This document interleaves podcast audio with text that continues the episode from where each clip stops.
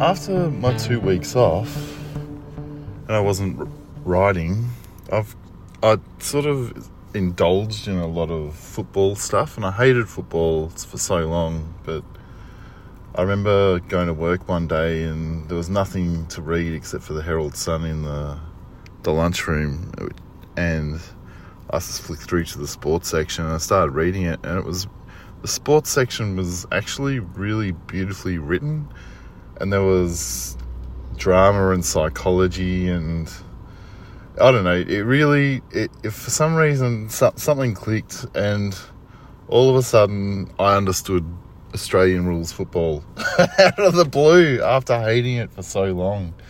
I remember being forced to play junior football because Mum wanted us to sort of, I don't know, she just wanted us to get get involved in stuff. I hated it. I always played soccer. I love soccer, but for some reason, football made sense. And so, with, my two weeks off riding, I, I started just indulging in um, this this game called Super Coach, and it's it's basically almost like a Dungeons and Dragons kind of a game with points and stuff, but it's with football players and it happens across rounds. But it for some reason it, it hooked some part of my brain, some part of gambling part of my brain. There's no money involved, but um, it really engaged with me to the point of I liked it almost just as much as writing poetry. That's crazy, but um and so after I started writing again, I've decided to just keep mucking around with football stuff and this silly game and almost see writing as an afterthought. And the more I see writing as an afterthought, the better my writing seems to get. I think it does. Oh, it's totally subjective. But I'm not, because I'm not trying and it's not, I don't have laser focus on writing as this is a job, got to be done. It's just happening of its own will here and there, just little thoughts and little ideas. It's almost like I've kind of thought, said this before about you can't see something in the dark by looking directly at it it's got to sort of appear from your, your peripheral vision. And almost like a dream, as soon as I start to try and recall a dream, I can't remember it, but or even something that I've forgotten to, that I was about to say, the tip of the tongue stuff. It's um, le- it's almost like I'm leaving right my writing on the tip of my tongue and just letting it, letting it come out when it needs to, um, because I'm distracting myself with this bullshit game of football stats for me, it's it's a massive breakthrough. Like I'll, all of a sudden, working isn't even working for isn't a, a, form of you know it's not an occupation. It's not a night. It's not a job. It's all of a sudden writing is just happening here and there. It's like oh yeah, I'll get I'll get back to you. I'm I'm busy doing some bullshit with my brain right now. It's almost like most of my life has really been trying to learn how to trick my brain it's like a constant battle of learning techniques and psychology to trick myself. It's it's almost like a second version of me exists. My brain is it's not mine. Like my brain doesn't even feel like it belongs to me. It's just a pest that needs to be tricked.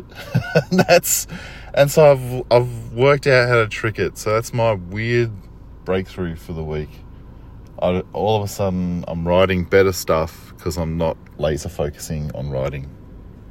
So I almost feel like um, what, del- willfully wasting my time and and not writing because my brain sees writing as a job that has to be done, and I'll feel guilty if I don't do it. But if I willfully waste time with this football stat stuff, the writing gets better.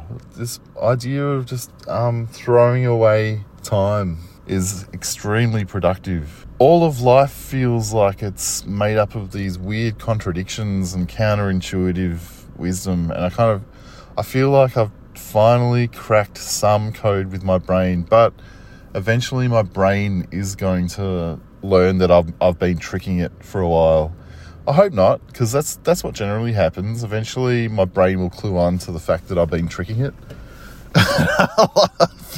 Fucking brain it's funny because my best poems have always come from when I'm just having a conversation with someone, or I'm doing something else, or I'm just I just say something stupid, and as soon as I, as soon as I'm willfully sitting down and directly trying to write and willfully trying to come up with ideas, it's it's much harder. And I've I've heard people like Stephen King say, "Yeah, you've got to sit down every day and write." And that's what I've been doing for the last two years. I've set set down time, and I've felt like I was turning up to a job and doing it for hours a day. And and that and they say that the more you do it, the more luck you'll you'll probably create, or something good will happen. And it's true. The difficulty in just letting writing happen or ideas just come to me as a as a byproduct of completely doing something completely different is I have to actually frame them as ideas at a later point because they're just coming naturally in life. I'm just talking shit to a friend or whatever. I have to actually step outside myself and go, hey, that's a good idea. I've, I'll put a, I need to put an, a frame around it and make that and call that an actual idea that I can use at a later point. So that's that's the hard bit of it because I have to constantly be in two frames of mind at once. Just first of all, the first frame of mind is not even caring that I'm doing ideas, but the second frame of mind is to actually frame my everyday bullshit as oh, that's a potential idea. But it's different because if to actually sitting down and writing ideas, because I'm framing every single idea as a potential idea. So that's the tricky bit. It's when when writing gets in the way of living.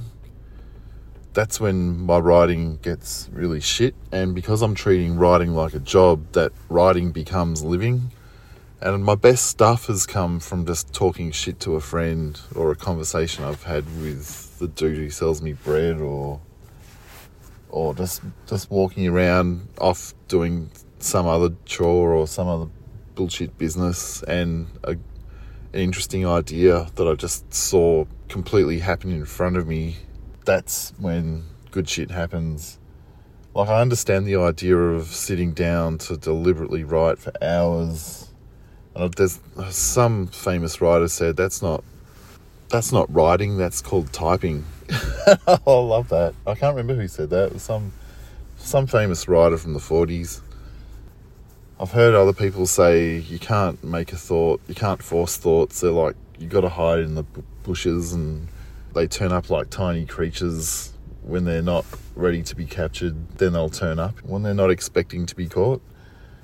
But I did work in advertising for a few years, and one of the big lessons I learned from working in advertising was you get a piece of paper and you make a hundred squares on it and then you write one idea after the other and you don't give a shit about if the idea is shit or, or not shit and you just come up with a hundred ideas um, as fast as you can.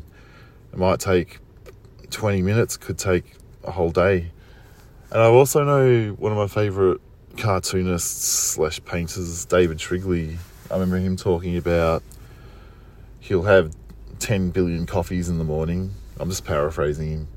And then he'll just come up with idea after idea and then he'll put them aside and then he'll look at those ideas the next day and then he'll take one or two of those ideas that he came up with on a coffee high over a couple of hours because his stuff seems quite spontaneous but the work ethic he puts into creating that spontaneity is re- interesting it's almost a contradiction there's the, that massive work ethic of coming up with hundreds of ideas, but then just selecting one of those. I, I kind of love that. For the moment, I'm not. I'm not going down that road. I'm not trying to force myself to come up with hundreds of ideas and then choosing one. I'm just. I just needed a new process, a new way of doing it, just for the moment, and just letting shit happen by distracting myself with other things that has nothing to do with writing, and for some reason it's working.